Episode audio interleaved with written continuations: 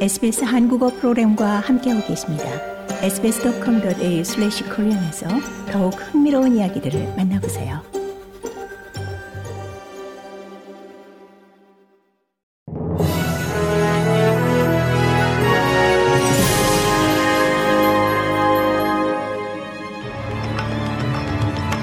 (2024년 1월 10일) 수요일 오전에 SBS 한국어 간추린 주요 뉴스입니다.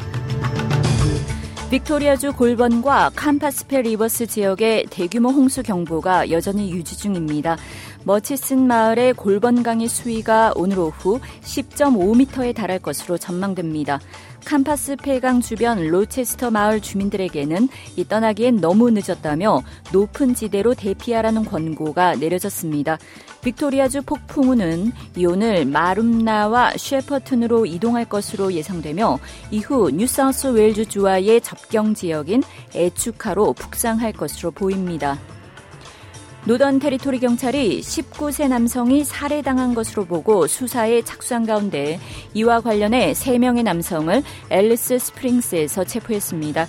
19세의 이엘댕 카틀 루악의 시신이 이 새해 첫날 오후 12시 30분께 앨리스 스프링스 북부의 한 도로변에서 발견됐습니다. 이와 관련해 지난밤 21세와 20세, 17세 남성이 체포돼 수감됐습니다. 경찰은 사망자가 체포된 이들과 아는 사이인 것으로 믿고 있습니다. 트래비스 워스트 경찰부청장은 조사가 진행 중이라고 확인했습니다.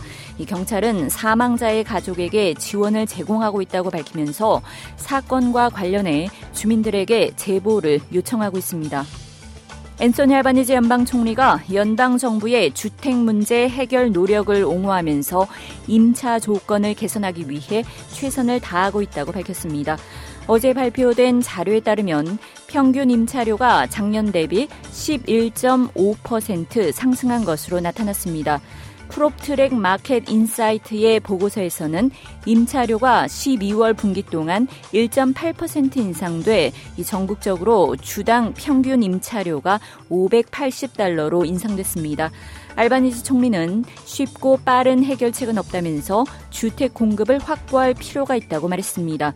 그는 이것이 바로 공공주택에 정부가 투자하는 이유며 민간 부문의 임대차용 부동산 건설에 인센티브를 제공하는 이유라고 설명했습니다.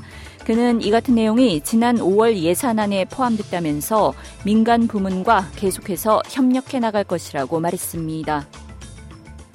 뉴사우스웨일즈주와 빅토리아주를 중심으로 코로나19 하위 변이인 JN1이 번지며 이 코로나19 감염자와 입원 환자가 급증하고 있습니다. 보건당국은 이 신종 바이러스가 이전의 변이보다 전염성이 더 강한 것은 아니지만 연말 연시 행사들이 이어지며 이 바이러스 확산에 기여한 것 같다고 말했습니다.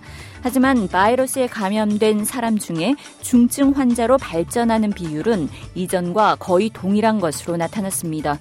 뉴사우스웨일즈주에서 매주 코로나19에 감염돼 응급실에 오는 사람은 1,400명가량으로 병원에 입원하는 환자 수도 400여 명에 달합니다. 지난주 빅토리아주에서 이 바이러스로 입원한 환자의 수는 7일 동안 377명으로 늘었습니다.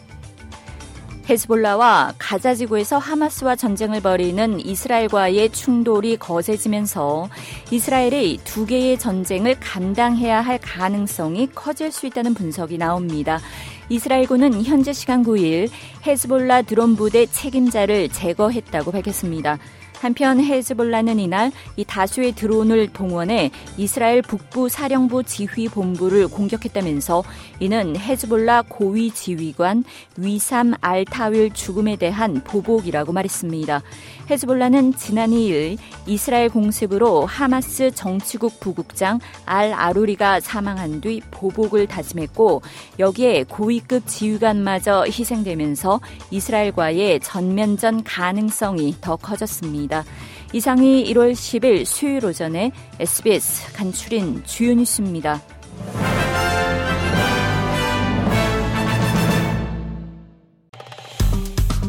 좋아요, 공유, 댓글, SBS 한국어 프로그램의 페이스북을 팔로우해주세요.